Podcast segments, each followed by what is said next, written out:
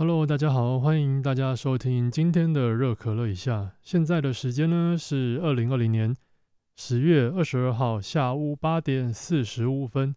这边呢有好一段时间没跟各位见面了。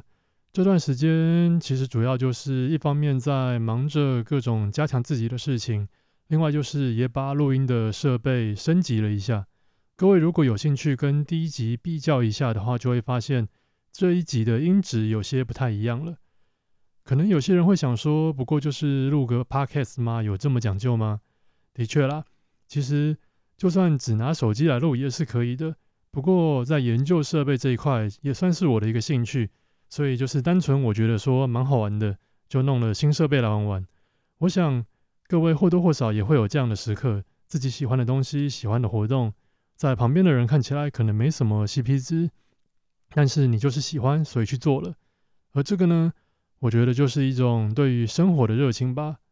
那讲到生活啊，我们就来聊聊今天的主题，关于人生的方向。这个东西听起来其实蛮老套的，感觉很像是说很多老一辈的人会拿来练小孩的东西。那实际上，它也的确是每个人都会碰到的问题，没错啦。像有些人可能是学生，他进了大学，只是因为。分数的关系，选了一个自己没什么兴趣的系，念了也不知道要干嘛，或者是这个系的工作很冷门，毕业后不知道可以做什么，这种时候就会觉得很迷惘。那有些人可能是工作一段时间了，然后发现这份工作没什么前景，升不上去，想要转职又不知道可以干嘛，就这样卡住，不知道该怎么办。再不然，可能就是工作上没什么问题，但是每天的生活就是上班、下班、打打电动、看看剧。每天都很规律，没什么其他的活动，觉得说人生好像就这样子了。这些啊，我觉得他们都是面临差不多的问题，也就是关于人生的选择。而这个问题说白了，就是一个人生的大灾问。它其实关系到的是一个人究竟想要过怎么样的人生。怎么说呢？我们这边就拿旅行来说好了。我们每次出国的时候啊，都一定会先决定说好。这次我们要去哪个国家，去哪个城市，然后要规划什么景点，要吃什么餐厅，行程路线要怎么跑，旅馆住哪里，交通要怎么弄，租车还是搭电车之类的。上面这些啊，每一项都是选择。那我们怎么选，都会是因为我们会先决定我们想要怎么旅行。比方说，我们想要一趟不花什么、不花太多钱的旅行，我们就会选择说廉价的航空，住便宜的旅社。那如果想要一趟美食之旅，就会安排很多好吃的餐厅、小吃等等。想要看漂亮风景的话，就会往郊外的景点跑。所以说，我们这些行程的选择，全部都会环绕在我们到底想要什么，想要一趟怎么样的旅行。那这样讲，我想大家应该就会有一个比较清晰的理解了。我们回到人生的路上来说，人生的选择其实就是要先找出自己想要的目标。有了目标，你才会知道说。你想要过一个怎么样的人生？该做什么选择？没有目标的话，的确嘛，你就找不到方向嘛，因为不知道要去哪里。而我们一讲到这个目标啊，可能很多人脑中就会开始想说：哦，所以你是在说我要想，嗯，我想说我要当工程师、当网红、当作家这样子吗？那如果你用职业设定来当目标的话，我只能说这样算对一半了。不是说不能想要当这些职业，而是我们要这样想：一旦选择了这个职业，那你要承担的就是这个职业的生活形态。这是什么意思呢？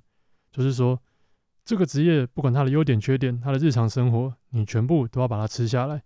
像拿工程师来举例，大部分工程师的薪水都不错，但是缺点就是他们可能工作时间很长，时常需要加班，被需求追着跑，生活方面可能就比较没有自己的时间这样。或者是有些人想说，那我当网红 YouTuber 呢？的确很红的网红 YouTuber 可以赚很多钱，接很多业配啊，干嘛的？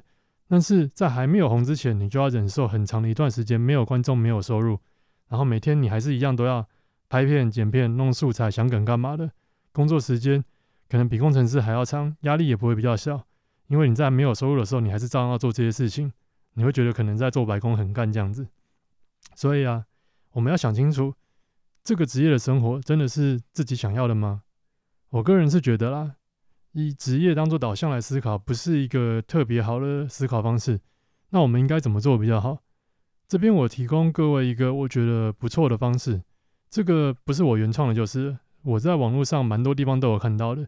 它最原始的出处应该是一本书里面写的，只是我还不知道是哪一本，暂时查不到。如果之后我找到了，我再来补充说明给大家。这个方法是这样：首先啊，你要思考十年后的你想要过一个怎么样的生活。这边你要想的很详细哦，像是住的地方，你要住哪里？怎么样的环境？要大楼还是透天？都市还是乡下？你每天早上几点起来？起来后要做什么？你一整天的行程会是什么？做什么事？去哪里？吃什么？你身边会有哪些人出现在你的周遭？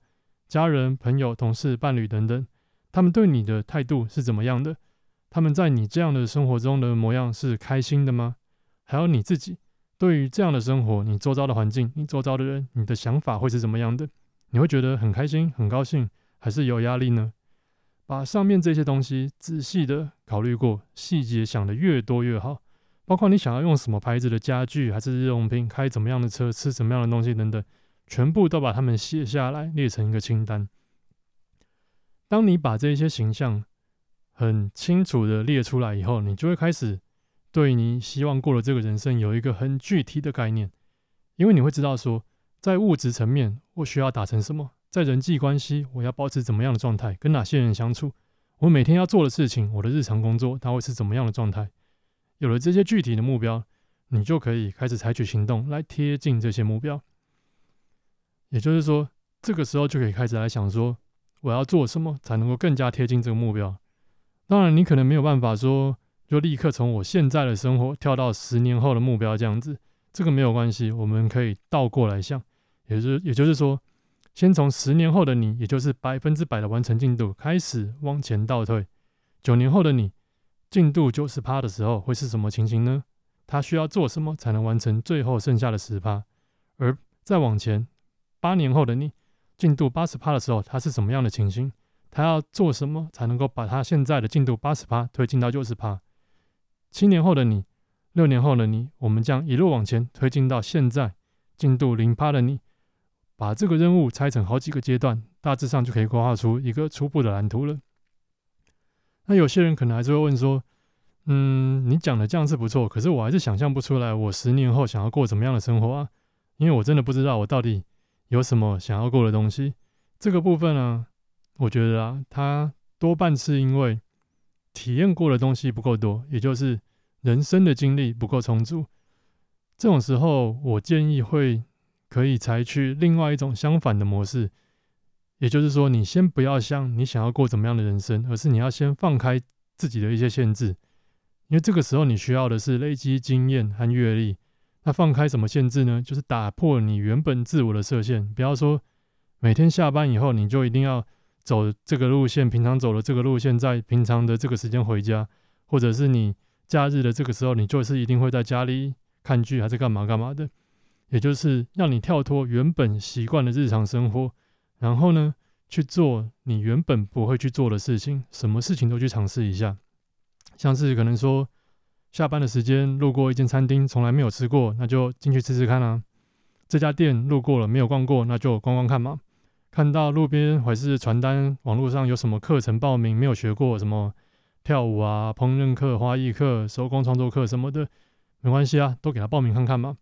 或是看到有展览、有演讲，就听听看；再不然就是像是什么户外活动、登山、爬百岳、攀岩、海边活动、冲浪、浮潜，或是像说当志工啊、养个猫狗宠物嘛、健身、练格斗技、参加各种读书会、学术活动，或者是像我这样子来录 podcast、上网写写文章啊、弄 blog，或要不然就是开个 YouTube 频道什么之类的，或者搞创业嘛。其实现在这个时代啊，一个人能够尝试的活动真的是太多了，所以。真的想象不出来自己想过什么样的人生的时候，就每一种活动你都可以去尝试看看，找到你喜欢的、你有热情的东西。因为我觉得，如果你每天都是过着一样千篇一律的生活，或者是就是把自己的生活范围、接触的东西设限的很小，放在一个限制在一个很狭小的天地里面，我觉得是会让自己错失蛮多东西的啦。当你开始接触很多东西，你看的够多，体验的够多的时候，你就会慢慢的开始发现说，原来我对对对这个东西我会有兴趣，会对特定的事情觉得说哦很开心、很兴奋，就是会想要去做这个事情这样。那这种时候，你就可以开始更深入的去探索这些事，接着你就会慢慢的开始能够想象说，未来十年后的自己到底会想要过怎么样的生活。今天聊到这边呢，节目其实也差不多要接近尾声了，就希望各位在这趟人生的旅途上，不管你是正在寻找目标，或者是已经有了明确的方向，都祝福各位。能够达成自己心目中理想的模样。如果对 Podcast 的内容有什么疑问或是想法，也欢迎写讯息告诉我你的想法。我是哈扣，感谢各位收听今天的热可乐一下，我们下次再会。